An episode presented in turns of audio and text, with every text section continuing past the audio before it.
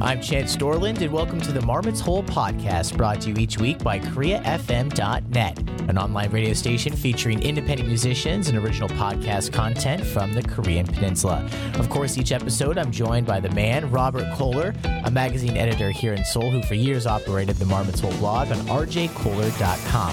Today, we'll start with an old topic that has come up once again as Korean businesses are saying no to foreign customers. Then we'll discuss recent trends in smartphone technology that is obviously very important to some very influential South Korean companies. And we'll finish with a topic that uh, is similar to what we talked about last week, ongoing problems between North and South Korea. But first off, Rob, how you been? Uh, we didn't go to an island this week like we did last time. No, it was a pretty uh, relaxing weekend. Uh, did a whole lot of nothing.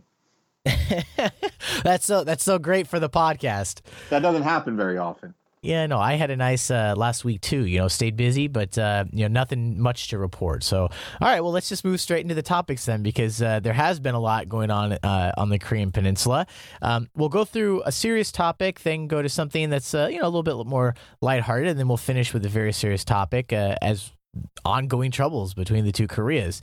And we're a serious podcast. And we're a very serious podcast. I, I always click when I upload, I always say explicit content because one of us says shit or F or something like that. Yes.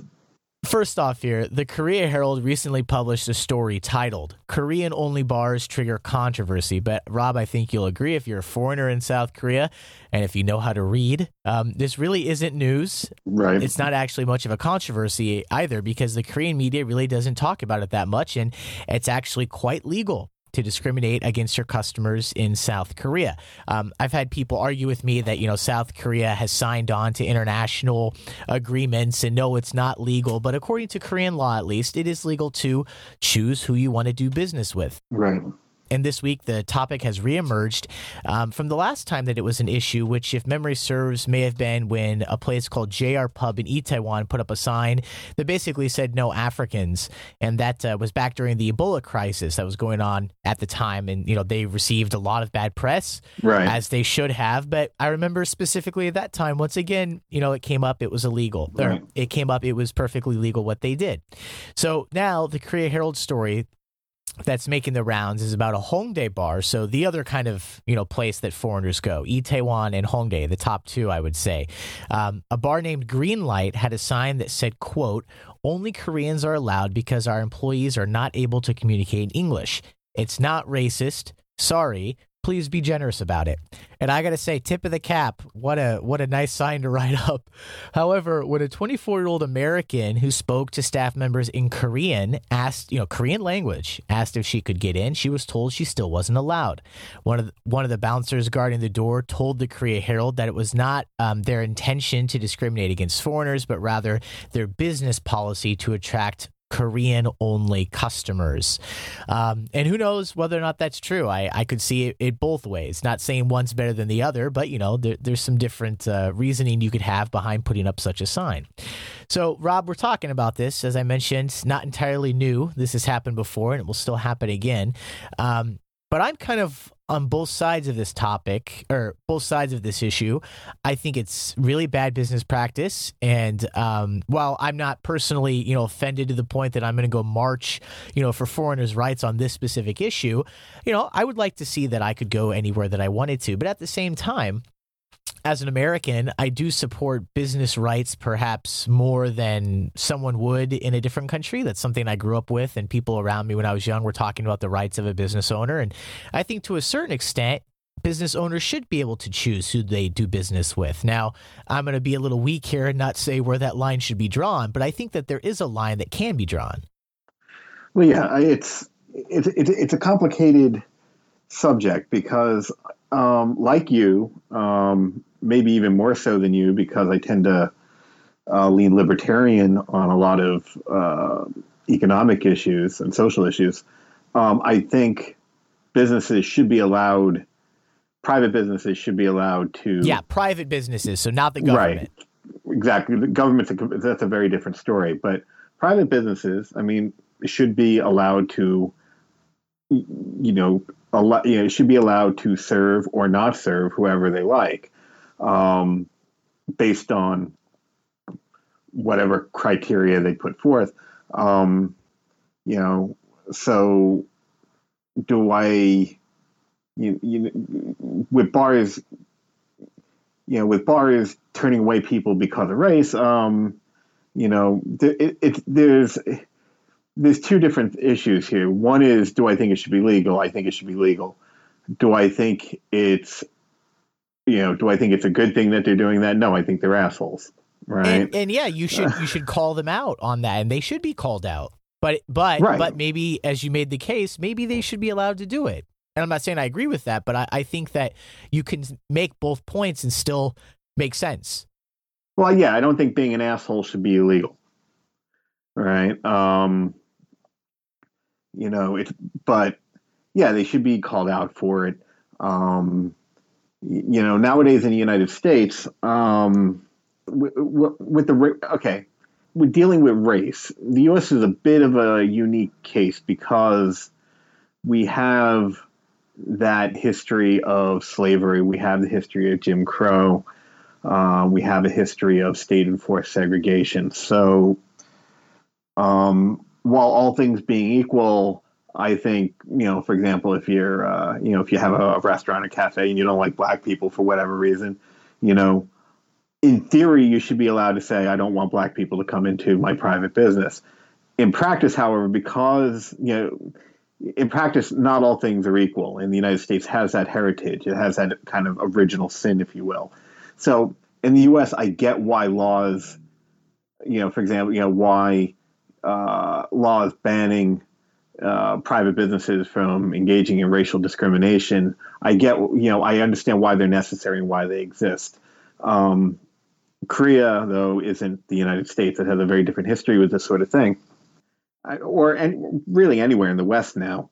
Um, you know, if you were to hold, if you were to, if a business were to engage in those sort of practices, Um, you wouldn't really even need laws to deal with it, because as soon as it became publicly known that the businesses were engaging in these practices, you know, everybody, you know, social media, the, the news media, everybody would be up in arms, you know, calling these people out.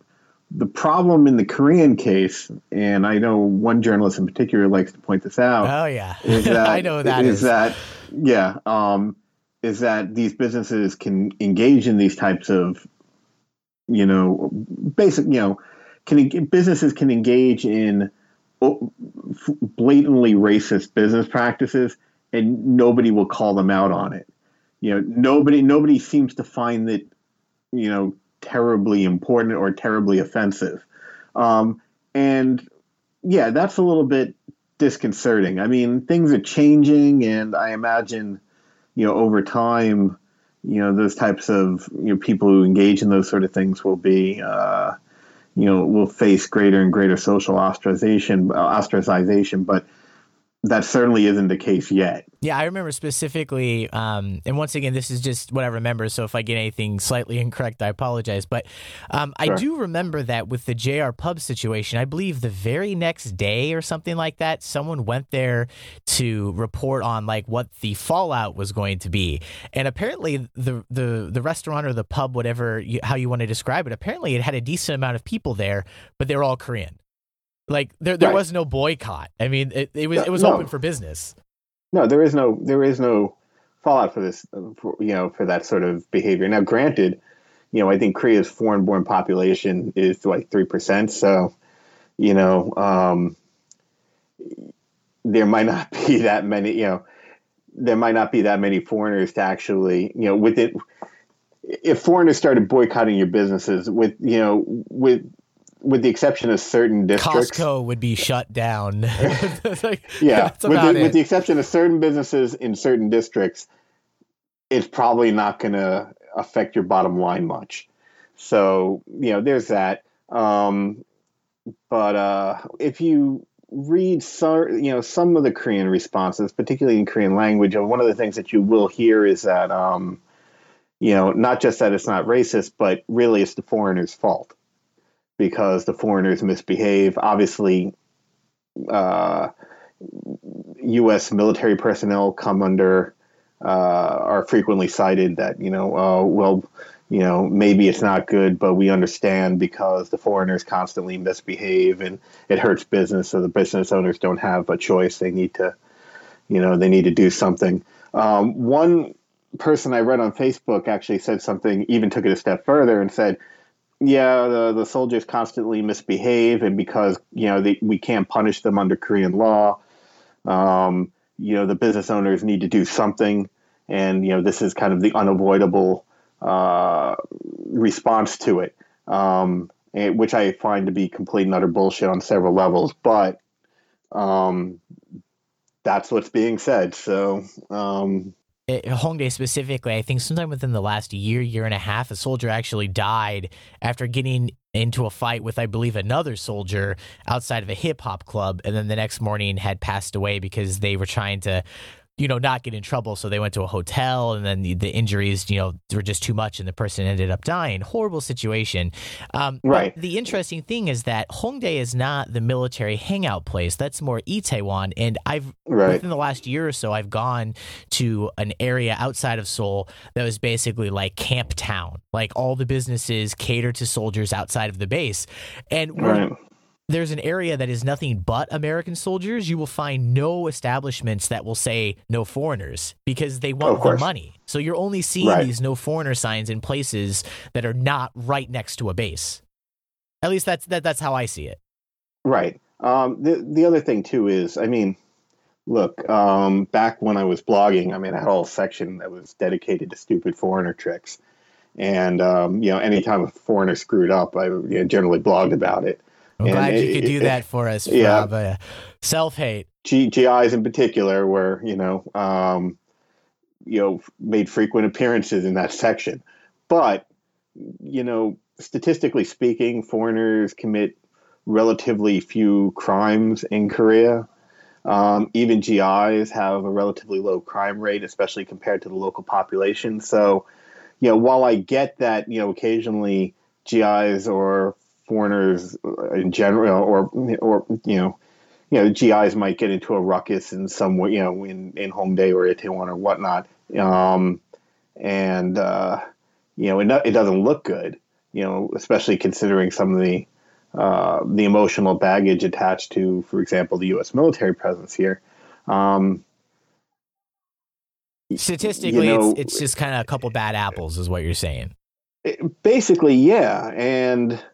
You know, to take that and then, you know, put on a blanket ban on, you know, anybody who doesn't look Korean would seem to suggest that there's there are other issues here at work, right? You know, the issue is not I don't like G Is getting into fights in my club. The issue is I don't like foreigners. Right. And that's what really what I wish they would just say is just come out and say, look, we don't like foreigners. Yeah, I, I got to say, you know, if, if that sign foreigners make us foreigners, foreigners make us feel uncomfortable. And as long as you say that and just come out and say it, I'm okay with that. Yeah, I, I wouldn't um, say that I was okay with it, but at least I would, you know, tip of the cap. Like this, this sign said only Korean, and I got this from the Korea Herald sign, so I hope this is accurate. This is what they were reporting. The sign had a picture, only Koreans are allowed because our employees are not able to communicate in English. It's not racist. Sorry. Please be generous about it. If that right. sign had said only Koreans are allowed because we don't want foreigners in our establishment, please be generous about it, at least that would have been like, you know, okay, that that's what they want. But it's not racist. Sorry. I mean, that just is kicking someone when they're down.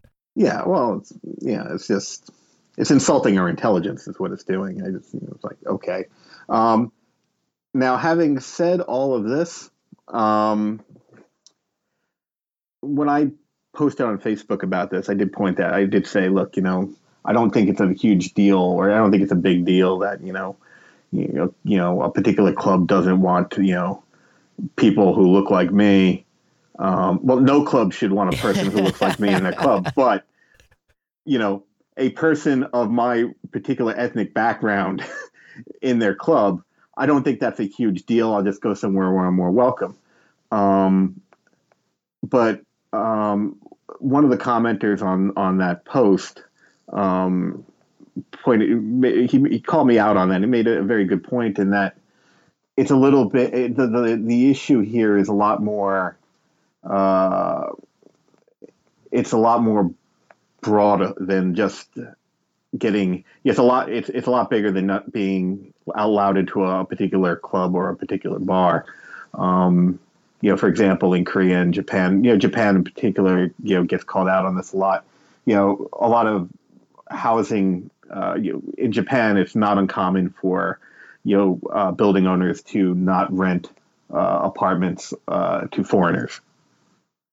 Um, the particular commenter um, was involved in a particular case in Japan that apparently made it all the way up to the Jap- Japanese Supreme Court, where a bank refused to give him a mortgage loan, or refused to give him a mortgage solely because he's a foreigner.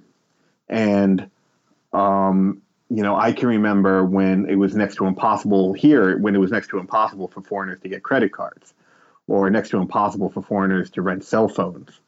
You know, that wasn't that long ago, you know, and, uh, you know, that's a lot more problematic. You know, that's a lot more, you know, that that really degrades your quality of life much more so than not being allowed into a uh, um, a bar or a club. So, yeah, you know, Hongdae, you know, some some some some club in Hongdae, you know, posting a sign saying, you know, um, sorry, we're not letting, you know, the melanin deficient into the club, you know, please, you know, please understand, you know, that's a relatively minor issue. There are a lot bigger issues involving discrimination uh, that need to be dealt with. Excellent point to uh, end that topic on. Uh, yeah, as you mentioned, it could be something small and you decide to go somewhere, but it does speak perhaps to the larger issue of something that is definitely a problem here in Korea. Getting better, as you mentioned, it wasn't so long ago that some of these things weren't an option, and that's changing. But, you know, as someone who lives here, yourself as well, we know that there are still some things that are hard to do as foreigners. Uh, and, and once right. again, that, that's true in many different countries. Not saying that that's only true here in Korea. You just mentioned Japan, and you know, I've lived in Germany and Colombia, and there are some things there that are a little different as well. So uh, we'll come back to this, I'm sure. I'm sure there'll be another time that something will happen. There'll be another flare-up in this topic, and uh, we'll have it on the program. But uh, moving on here. So the Korea Jungon Daily just came out with a piece talking about smartphones. Um, you know, in the past, it was basically just the bigger screen, lighter weight, better resolution that was making all the difference. But now um, we're starting to see that these kind of bargain smartphones are starting to compete with the premium phones that you're seeing from Samsung, L G, or even from Apple, the iPhone. But one thing that we're also starting to see is how smartphones are being connected to the increasing virtual reality market. And this is something that is on a lot of people's minds right now because currently the Mobile World Congress is underway in Barcelona, Spain. Um, and there are some photos that are coming out with some reports, and also I believe Mark Zuckerberg, the C E O of Facebook, um, is there right now at the Mobile World Congress in Spain, and um, Facebook is trying to get involved with this as well. Right. Well, I mean, yeah. Not only was Zuckerberg, not only was Zuckerberg in Spain, um, when Samsung was unveiling its new uh, virtual reality uh, device, you know, all the you know the audience was plugged into their their their their rows and rows you know, plugged, of people. Rows and rows of people plugged into you know their devices, and when they when they're when they finally you know at the end of their the show when they took the devices off, there's Mark Zuckerberg. Oh, you know, so that's they how it worked he, they out. Didn't know he was going to show up. Nice. Well, I mean, Samsung, I imagine, too, but yeah. so, someone let him in. They knew it was going to happen. Right. So yeah, I mean, uh, you know, look, I, I'm a huge Cyberpunk fan, so you know, it, I, I have to say I'm a little bit excited to see that that that dystopian future that you know uh, you know for a long time we thought would never come, that it, yeah it might it might you know, might come true now. Um, I mean, you saw the picture, right, with uh, Zuckerberg walking past all the folk with the uh, with the uh, with the glasses yeah, on. I mean, he just walks by rows and rows of people who look like I don't how about this. Yeah, he's just standing there, and I mean, it almost looks like a movie theater. There's just rows and rows of chairs, and then it's that thing now where rather than a separate piece, it's just a headset, and then you put the phone inside of it. Right. Um, yeah, it's. Um, I've actually used it. Here in Seoul, you went to like a demonstration? Um, actually, the uh, Van Gogh uh, exhibit in at uh, with the old Seoul Station now. It's like it's still going on. Um. They, part of the exhibit there is um, is uh, a virt- you use the, the headset to um, experience uh, what was it one of the uh, They, the, it's one of the cafes that Van Gogh uh, painted. But anyway, you could walk actually around the, the painting and everything. It's really, it was actually kind of cool. Um, and yeah, I mean, it's, it's interesting. It's still, I think, very much in its infancy. I was reading uh, some of the reviews on it. Um, the Samsung one seemed to be getting decent reviews. Um, L G, I kind of feel bad for them because I'm kind of partial to L G myself, especially compared to Samsung. Um, But uh, Gizmodo, their their review, uh, their headline was uh, L G three sixty V R is one of the shittiest virtual reality headsets I've ever tried. So that's not a. they're they're telling it like it is. That's not a ringing endorsement, but I'm I'm hoping that L G, you know, is able to, yeah, you know, they'll, they'll, they'll hopefully they'll they'll get better at this. Like I said, it's still very much in their infancy, in the infancy. Um, but yeah, there is a. And the picture looks sinister. Um, Samsung just released its uh, its first uh, three sixty camera, right? And it, it looks exactly like an eyeball. It actually kind of looks like uh, Hal from uh, from uh, from from two, you know, from uh, uh, two thousand one, right? So, which, by the way, they have um, they have a Kubrick um, exhibition, I believe, still here in the city, where you can see memorabilia and, you know, parts of films uh, or the some set pieces from the films here in Seoul. Went to that one too. That's uh, definitely recommended. And they, they had they had something from Hal there, didn't they? They did. They did.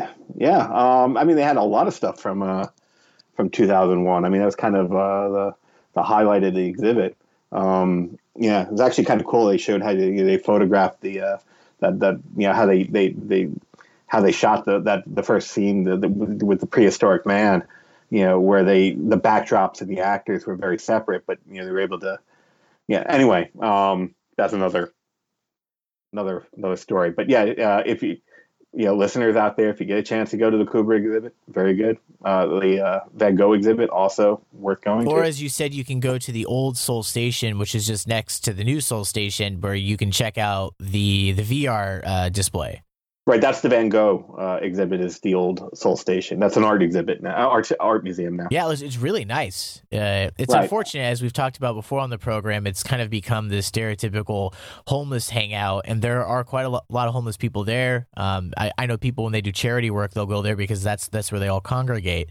Um, right. And there's even, I think they have like some church services there with loudspeakers. Right. It's, it's not the most easygoing place, but if you go just a little bit past that, you have this beautiful old building. Building. Right. Yeah. Yeah. It's a, it's a wonderful place. Um, actually, at night, um, starting in the early evening, uh, the building across the street from it, the old Daewoo headquarters, that big orange building, you know, it has a video facade, and uh, you know where they they they um, they play you know video art and uh, media various media art facades, um, and during the uh, You know, while the Van Gogh exhibit's going on, they've been doing these huge, you know, uh, media art uh, presentations. Uh, you know, showing Van Gogh and you know different different Van Gogh works, um, which is amazing when you look at it, because that's a very very big building and the entire facade is covered by it. Um, especially at night, it it definitely has a very, you know, almost uh, you know kind of William Gibson-esque, you know, vibe to it. It's uh, it's worth you know it's worth seeing. And that's just every night. Wow, that's really nice. I'll have to check that out. Yeah, they do it. Uh, I think get like four times an you know four times a day, every hour. So yeah. Yeah, I was gonna say I, I, I have pictures of it on my uh, on my photo you blog. You pictures of that on your photo blog? No. Oh yeah. yeah. I'm still remembering last podcast episode when you told me how you fell down the side of a mountain and had to get one one nine to like to to safety. Yeah, well, th- those shots. Th- the uh, the uh, the city hall shots were a lot easier. There's a uh, parking lot on the top of the uh, shopping mall that's right next to the old station. And there's so also a Yonsei hospital a, right there. So if you fall, it's just right across the street. Exactly. Uh, yes. Anyway, yes. Back to the, uh, the the the V R. So yeah, it is kind of interesting. That seems to be where um, it's it's definitely where Samsung's going, and Facebook seems like it's going to want to go in that direction. Uh, where they're going to start trying to integrate, you know, virtual reality into social media. So, um, yeah, it, it definitely it's opening up new possibilities. Um, it'll be interesting to see where they go uh, with this. You know, whether you know, re, you know, create a what is it, Second Life? You know, kind of like you know, Second Life on on, on steroids, where you're really building you know virtual worlds where you really can lose yourself in, um, which is either you know really really cool or uh, really really frightening, really really creepy. Yeah, one of the two. Right. Like I said, you know, um, Cyberpunk fan, so you know. Uh, I'm okay either way. um, finally, um, something that uh, you know we t- we kind of talked about this last time as well, but it's you know it's this ongoing thing. Um, lots of stuff going on with South Korea, North Korea, the United States. Um, you know, this also obviously concerns China and Japan. I'll go through a short list and then kind of let you expand. Um, So first off, South Korea is now questioning North Korea's U N membership. Um, South Korea is now questioning a lot of things about North Korea, that being one of them. Um, secondly, President Park Geun-hye has called on the nation to remain on high alert after North Korea's possible terrorist attacks were announced. And South Korea, uh, South Korean police have also strengthened security for one specific North Korean defector who serves as a high-ranking official at a South Korean state-run think tank after the North ordered his assassination. Allegedly. Allegedly. Yes. Now, in addition to this, South Korea and the U S, we were talking about THAAD last week. They have, you know, quote unquote, abruptly delayed a signing of an agreement to set up a joint working group that would discuss the deployment of THAAD uh, in South Korea just right before it was to be signed. And uh, this last one, put it at the end of the list for a reason. North Korea apparently has called South Korean President Park Geun-hye a, quote, crazy old bitch. Among other things, um, I mean, that was from things. a state-run newspaper, so this wasn't just like a comment. This this was from a yeah, no, that was it was a full page. It was a full page. Uh, uh, what is it? I think it was a full page uh, article in Nodong Shinmun. Yeah, they uh, they really unleashed. Um, like and look, you know, what did I say during the last podcast? North Korea was going to lose its shit. Oh, that's right, because because that because the South Korean government said that the they warned they warned of the collapse of North Korean's uh, regime. Right. You know, and they've also said a couple of other things. I mean, they've uh, apparently Park Geun-hye has been mentioning him by name without mentioning his title. You know, um, which is oh, that's that's especially in Korean like culture. Um, yeah. Made some uh, accurate but unkind. Um, uh, Uh, comments about the nature of his regime, and uh, yeah, North Korea responded pretty much like you know you knew North Korea would.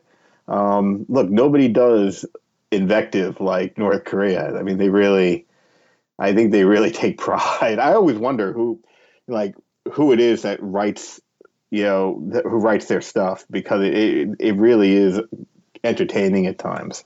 Wouldn't that be an entertaining documentary or like write up to read if, if North Korea's regime did collapse and it was sort of a East-West Germany situation where you could freely travel to the other side very quickly and people were going in and they found out the mastermind behind that?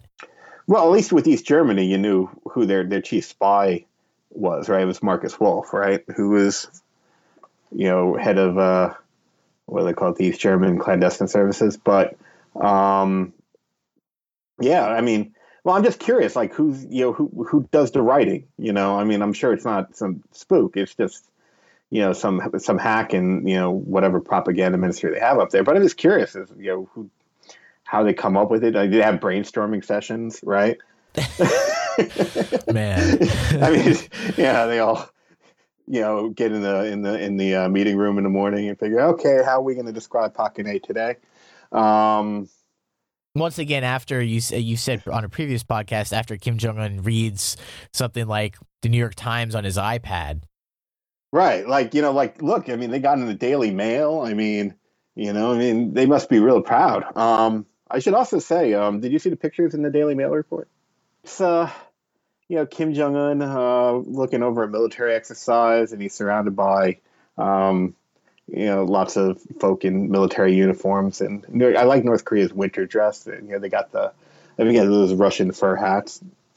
But uh, you know, Kim Jong Un's wearing the fedora, right? He's wearing, he's dressed with the black, you know, the black coat and the fedora. And I gotta say, uh, you know, um, you know, uh, hats off to any man who, uh, you know, you know, who wears a fedora.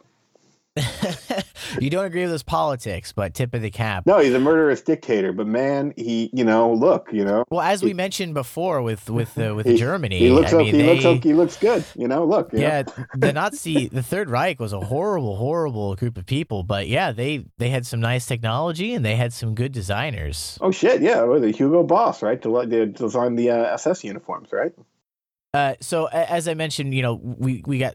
talking about this this final point because it's you know it's it's a little comical um the what North Korea just recently said about the president, but you know there's just so much going on right now, so yeah, and a lot of it's not comical at all, like, yeah no uh, not at all. So what what do you want to yeah, start like with? Uh, I mean well the big article the big thing today was the Chinese ambassador held a meeting uh with uh uh members uh it was I think uh the, with the opposition party here, and uh where he basically,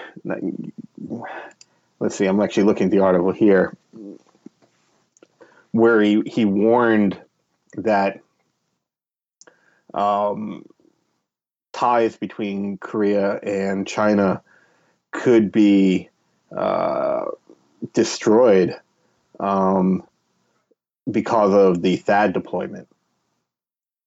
You know, not, you know, China is definitely...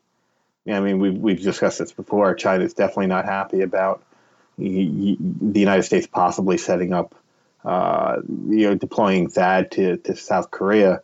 Um, but, yeah, it was for the ambassador to go out and, and basically, you know, threaten uh, his host country with uh, a uh, with with with a setback in ties because of uh, because of this is uh, that's a unusual. Um, some, you know, especially here, would call it very, very rude. Um, people are not happy about it. Um, actually, uh, with an official, just a, for a quote here, an, an official at the the Korean Foreign Ministry, um, who has to remain anonymous, uh, told, I guess, the Korea Herald, as an ambassador representing his homeland, speaking of a destruction of bilateral relations is extremely up to, und- undiplomatic and a grave problem, even if we've explained many times that the system is intended to counter uh, North Korea's threats. I'm not sure if they're being completely honest about that last part, but I'm pretty sure that the first part is how they feel. And then the defense ministry, um, they, you know, an official there said, if China, and, and again, I fully agree with them on this, Uh, if China truly wanted to keep that at bay, it should have pressed the North harder to stop developing nuclear weapons and missiles. Without them, the battery would not have been considered an option in the first place, which, you know, look, I I said that last week. Right. So, yeah, it's not, I, I'm not surprised that the, the that the defense ministry is, you know, basically telling the Chinese to go sit and spin. But, you know, even the foreign ministry is getting into the act. So, um, you know, I, the Chinese could say what they want, but, you know, we'll see how it goes. Um, apparently, though, the uh, that meeting in terms of the uh, the agreement getting postponed, and I don't think it's going to amount to much. I could be wrong, but um, it also came after talks uh, between the the Chinese and I think John Kerry. So I think uh, I, I I think the some might be thinking that the United States and China might be talking um, and uh, kind of hammer out a way that, you know, maybe China leans on the North more in return for the United States backing off on THAAD. We'll see how, if that goes down. Um, one of the interesting things actually the Chinese ambassador said is, you know, if it, you know, if it hadn't been for THAAD, uh, you know, there, we would have passed a, a resolution um, in the, uh, we would have passed a resolution at the U N by now. So yeah, we'll, we'll see how that goes. A resolution but, on North Korea? Oh, North the, the Korea, Chinese yeah. are saying had it not been for THAAD, they would have passed a resolution. Isn't that a bit of a stretch? Um. Well, I well, there's two things. A, it might have been, it might be a stretch, but even if it's not a stretch, you, you know, look, you can pass them, you know, as many resolutions as they like. If China's not really gonna, you know, you know, stick it to the North Koreans, and you know, if China's not, if if China's not prepared to really lean on the North Koreans. Uh, then, you know, the U N can pass as many resolutions as it like. It won't make a difference. So one thing I want to ask you, last week you were very behind the idea of closing down Kaesong uh, Industrial Complex, and you weren't really happy that it had ever you know, come to fruition in the first place. Um, so are you worried about South Korea losing, you know, its good relations or suffering worse relations with China than it has now, if that means that it could work with the U S more and Japan more to try to counter what's going on with North Korea? Is that a worthy trade-off? I mean, I know China is the biggest trading partner of South Korea. Well, look, I mean, relations between states are complicated. Um, you know, so in terms of security, uh, Korea and China have, you know, there are part, there are areas of cooperation and then there are areas of conflict. Um, with economics, obviously, yeah, China is a very, very uh, important trading partner of South Korea. But then again, China is a very important trading partner of the United States. All right. And it hasn't stopped China and the United States from, you know, uh, uh, you know, coming to, to loggerheads over, you know, a, a wide range of, you know, issues from the South China Sea to Taiwan to, you know, Africa policy or, you know, whatnot. So, you know, I'm pretty sure that it. And look, it's it's in nobody's interest. It's not in South Korea's interest. It's not in China's interest for everything to go to shit and this, everybody's going to stop talking with one another and stop trading with one another. That's not going to happen, right? But, uh, yeah, I definitely see um, relations cooling a bit, um, especially now, because I think there is a lot of disappointment in Seoul where, look, you know, Seoul invested very, very heavily in its relationship with China early on in the Park Geun-hye administration, so much so that it started to worry Washington. Right? Yeah, I remember. Um, yeah. I remember those reports. Yeah, for example, Park Geun-hye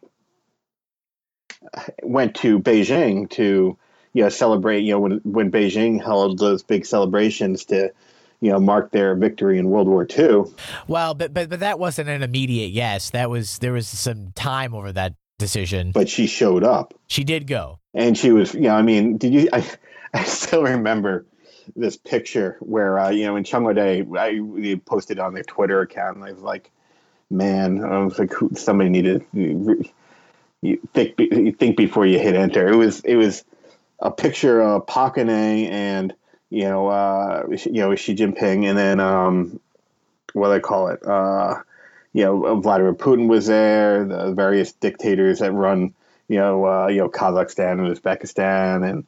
Uh, the Belarusian president, uh, what's his face, uh, uh, Lukashenko was there.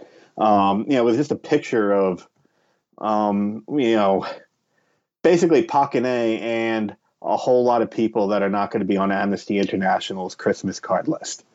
Right? Pa- Park Geun-hye being the daughter of the former Korean dictator, which comes up from time to time. Right. Um, well, actually, it's funny because Lukashenko was there with his son, right? And... And, um, yeah, basically that caption writes itself. Um, but um, anyway, she showed up at this thing and, you know, Washington told her not to go. Well, you know, the, you know, the United States didn't show up. Pretty much nobody showed up to that except, you know, um, you know, except for Park Geun-hye and a whole bunch of, you know, uh, people from the former Soviet Union. Um, oh, also, uh, I think Venezuela, what's his face? Uh, the, the, the Uh, the president of Venezuela was there, too. So it's like, look, um, and the reason she did this is, I mean, she really was hoping that improved relations with China. Um, you know, if the economic benefits aside, you know, I think she was hoping that eventually, you know, China would be able to uh, contribute more actively to, you know, keeping the North Koreans in line. And that hasn't worked out for them. It doesn't have them worked out for her. So I think there's a lot of people who are kind of like, okay, that was a waste, and um, are you know, you know, um, making adjustments in their foreign policy accordingly. And so the other thing that I mentioned from this list that we haven't quite gotten to yet uh, would be uh, North Korea's U N membership and also uh, possible terrorist attacks taking place in South Korea um, from the North. Oh yeah, I mean, I mean, look, I mean, the North, I mean. I, I'll give a good South credit. They're they're they're giving as good as they're getting. Um, you know, when you got when you got their entire U N uh, delegate, well, I mean, yeah, when they got their U N ambassador and their uh, the the the guy underneath him, you know, basically going out and saying North Korea shouldn't even be here. Right? You know, we're starting to question whether North Korea should even be a member of the U N now. I mean, that's, you know, that's that's stepping up the rhetorical. Uh, you know, that's that's really stepping up the rhetoric. And um, I'm not I'm not necessarily sure where they're going with this. I mean, as much as I'm amused to hear, you know, as much as I find vitriolic rhetoric amusing, uh, I'm not sure if it's helpful. Uh, I'm I'm kind of more of a fan of the uh, speaks you know, speak softly but carry a big stick approach to uh, foreign policy. So running off your mouth is one thing, but you know we'll see we'll see how things work out. Indicate you know we'll see how um you, you well you, for lack of a better term we'll see you, we'll see how big everybody's balls are when uh, there it is. This, is. this is why I write these episodes are explicit, so people right, we'll are warned. Big, right when when when the shit really hits the fan, then we'll see how big everybody's you know. You know, balls are, you know, you know, right now it's just talk. Um, and I really hope nothing does happen. But yeah, I mean, for example, you know, you have warnings of possible you know, assassinations or terrorist attacks. You know, let's face it, you know, North Korea has a, a history of keeping things interesting, particularly in the West Sea. So, you know, don't be surprised if we, you know, we're, but you do, know. But do you, but do you see, and obviously you, it's not like you have a bunch of, um, you know, paperwork on your desk from some sort of secret organization that would keep track of these things. But correct me if I'm wrong, at least within recent years, these attacks have been uh, military driven as opposed to some guy with bombs, you know, like jumping into a building or a subway and blowing something up. So when I think of terrorist attacks, I think of something like that as opposed to, you know, artillery fire hitting an island or sinking a battleship. So, so do you think, a, a, you know, if you will, that type of terrorist attack is actually something that might actually necessitate a warning, or is this just the same type of situation we've had before? We had landmines going off. We had well, I think they just, I just, just you know, raising security about you know across the board. Um, I mean, you know, back to terrorism. Yeah, I mean, North Korea hasn't really done anything um, that we commonly regard as terrorism for a while. I mean, they used to be big into that, you know, blowing up airliners and that sort of thing, but. Um, or attempting to you know, blow up an entire presidential delegation, for example, like in Burma. But, you know, I don't think they've done that for a while, but, you know, who knows? You know, I mean, you know, desperate times and, you know, uh, you know, North Korea does like to keep things interesting.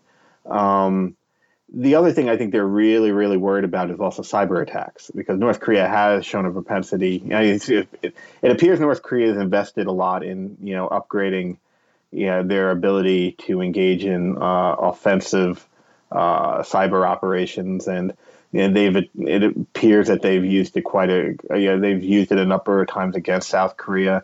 And something I actually read today in the news. Um, actually, let me pull up the report. Um, uh, with it Deloitte Consulting, it's uh, the uh, The, the cybersecurity uh, group, and it's based in the States, but they have a, an East Asia branch. Um, they uh, evaluated uh, Korea, well, South Korea, as ha- as being uh, uh, the in the Asia Pacific, being the country with uh, uh, that's most at risk uh, of of being uh, subjected to a yeah most at risk from a cyber attack. I mean, it's not even close. Like. You know, uh, out of a thousand points, yeah, thousand being the most exposed, and you know, zero being, you know, uh, locked up tight. You know, Korea got an eight eighty-four, right? Um, out of a thousand, which is, you know, basically a big war sign saying, "Please, you know, cyber attack me." Um, you know, uh, the next country after them was Australia at uh, five twenty-six. That's at five eighty-two. So I mean, it's not even close. Um, you know, I mean, it's not just, you know, in terms of, you know, uh, cybersecurity, but also, you know, the impact that an attack would have. And in particular with Korea, a lot of it's, uh, you know, um, what you would call, uh, what is it, I C S, which is, uh, um, industrial control systems, right? You know, you know, a lot of stuff in Korea is, you know, uh, is, is operated by computers, right? Everything from, you know, apartment buildings to nuclear power plants.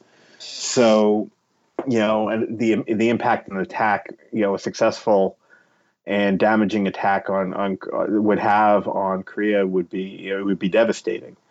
So um, I think they're really, really concerned about that as well. Yeah, I mean, uh, just like, you know, most, what do I say? Uh, yeah, I mean, this this is something that affects other countries, perhaps not as bad as you just mentioned with Korea having a very bad score. But, you know, you you have uh, dams, you have um, electricity grids, you have nuclear power. I mean, this is all tied into something. Right. Yeah, I mean, it, it, like I said, it could be devastating. So, um, you know, uh, again, you know, I mean, part of the reason why the, the Korean score is so high is, again, because of, you know, the, the reliance on, on, on, on computer technology that, that Korean society has. But also, I mean, yeah, there's the North Korea factor that it has uh, an enemy that's clearly gunning for them. So, you know, um, Korean uh, cyber, you know, cybersecurity practices aside, you know, I, it is something that, yeah, really uh, a matter of concern. Well, I think that's going to do it for today's episode, Rob. We, uh, We might still have to talk about North Korea and all this next week. I we usually are able to keep it pretty fresh from episode to episode, but after what's been going on um, with THAAD and the, the rocket test, and then before that, obviously, the nuke test, I mean, there's been some very interesting news coming out of this area. Oh, yeah. I mean, North Korea is the journalistic gift that, you know, keeps on giving. So, look, you know, why sh- why why should we be any different? Uh, it's interesting. A friend of mine um, who's very well known in the, the journalism community here, at least in the, the English side of things, um, he's going to be leaving Korea at least for uh, the next year or so. Um, yes. And Australia, I believe. Yeah, Australia. Right? Yeah. If anyone's listening, they probably can know who we're talking about. But we'll right. just go ahead and, you know, pretend like we're not talking about him, so we won't name him. Right. Um, But one of the things he told me is that one of the frustrations about being a journalist based in South Korea is that you're often not actually doing any reporting. You're just providing context for people who don't understand what's going on. So right. you're not breaking any news stories. You're just saying, okay, because I understand what's going on here, I'll now explain it to you, and I'll explain it to readers in a certain part of the world. And uh, I guess he got a little tired of that. So it is it is great for people who live here because they constantly have a source of something that they can sell, you know, as a journalist. But it's not like, you know, you know, you you you're running around digging for stories a lot of the time. You're just kind of reporting things that are happening for people who need to understand them. Exactly. Yeah. It's uh... It, it, from what I understand, it can be a bit of a uh, um, a, a bit of a, a frustrating place to work. Um, you know, there's that issue. There are other issues as well, like, you know, can't go to clubs. Know. Yeah, well, that's, yeah, that's the other obviously. Thing, right? Can't yeah. go to a club. Right. Yeah. Right. Because, you know, they're very, you know, clubs and bars here tend to be very anti-journalist. That's exactly what I meant. No, it's no. all about I, journalists. I gotta yeah. tell you, I was I was at the Foreign Press Center um, today, and uh, the Foreign Press Center is really nice. Uh, have you have you been to the Foreign Press Center? Just real quick at the end of the show, free workspace, computers, free printing. Um, you can rent out like a room just to work by yourself, or if you wanted to do an interview there. Um, great views. Yeah, great. It's it's right in in the really nice area of town next to City Hall. Um, right. I'm taking a free Korean class. I went there uh, today for my first free Korean class, which is going to last, I, I can't remember, maybe like four or five months, two times a week. Um, you know, I studied for six months at a university two years ago when I first got here, and I've gotten a little bit rusty since then. Um, right. Yeah, just tip of the cap to the Foreign Press Center. It's, it's you know, we, we kind of complain a lot on the show because we're talking about interesting topics which, you know, deserve to be complained about. But uh, once again, a lot of benefits living here in South Korea and, of course, as a journalist. Indeed. Indeed, that's where we leave it. Well, that's, yeah, it's economy a word. Well, with that resounding uh, amount of applause from you, Rob, let's uh, let's call it a night, and uh, we'll talk to you next week. All right, great. Well, I'll talk to you next week.